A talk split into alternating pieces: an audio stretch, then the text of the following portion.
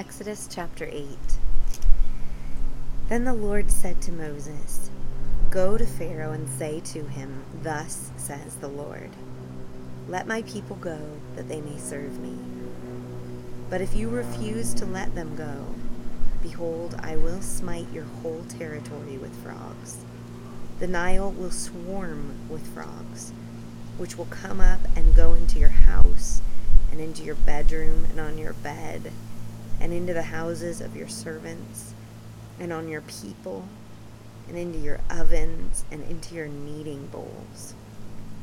So the frogs will come up on you and your people, and all your servants.'" Then the Lord said to Moses, "Say to Aaron, stretch out your hand with your staff over the rivers, over the streams, and over the pools, and make frogs come up on the land of Egypt." So Aaron stretched out his hand over the waters of Egypt, and the frogs came up and covered the land of Egypt. The magicians did the same with their secret arts, making frogs come up on the land of Egypt. Then Pharaoh called for Moses and Aaron and said, "Entreat the Lord that he may remove the frogs from me and from my people. And I will let the people go, that they may sacrifice to the Lord." Moses said to Pharaoh, "The honor is yours to tell me. When shall I entreat for you and your servants and your people, that the frogs may be destroyed from you and your houses, that they may be left only in the Nile?" Then he said, "Tomorrow." So he said, "May it be according to your word, that you may know that there is no one like the Lord our God. The frogs will depart from you and your houses, and your servants and your people. They will be left only in the Nile." Then Moses and Aaron went out from Pharaoh, and Moses cried to the Lord concerning the frogs which he had inflicted upon Pharaoh. The Lord did according to the word of Moses, and the frogs died out of the houses, the courts, and the fields. So they piled them in heaps, and the land became foul. But when Pharaoh saw that there was relief, he hardened his heart and did not listen to them, as the Lord had said.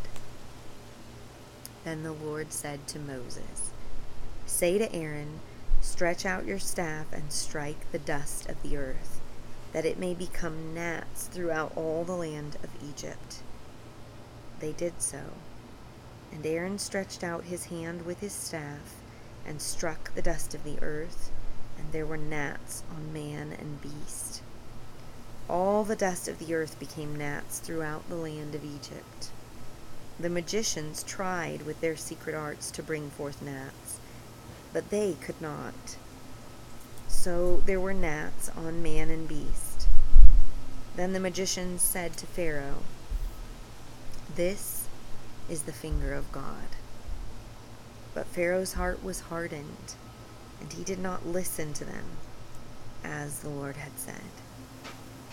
Now the Lord said to Moses, "Rise early in the morning, and present yourself before Pharaoh as he comes out to the water, and say to him, 'Thus says the Lord, let my people go, that they may serve me. For if you do not let my people go, behold, I will send swarms of insects on you, and on your servants, and on your people, and into your houses, and the houses of the Egyptians will be full of swarms of insects, and also the ground on which they dwell. But on that day, I will set apart the land of Goshen, where my people are living, so that no swarms of insects will live there, in order that you may know that I, the Lord, am in the midst of the land. I will put a division between my people and your people. Tomorrow this sign will occur." Then the Lord did so. And there came great swarms of insects into the house of Pharaoh and the houses of his servants, and the land was laid waste because of the swarms of insects in all the land of Egypt. Pharaoh called for Moses and Aaron and said, "Go, sacrifice to your God within the land." But Moses said, "It is not right to do so, for we will sacrifice to the Lord our God what is an abomination to the Egyptians. If we sacrifice what is an abomination to the Egyptians before their eyes, will they not then stone us?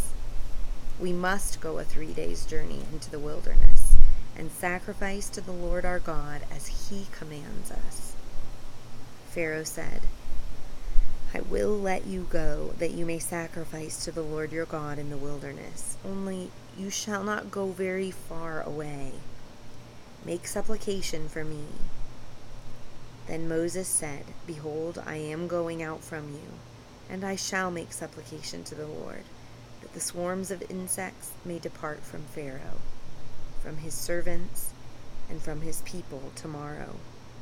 Only do not let Pharaoh deal deceitfully again in not letting the people go to sacrifice to the Lord."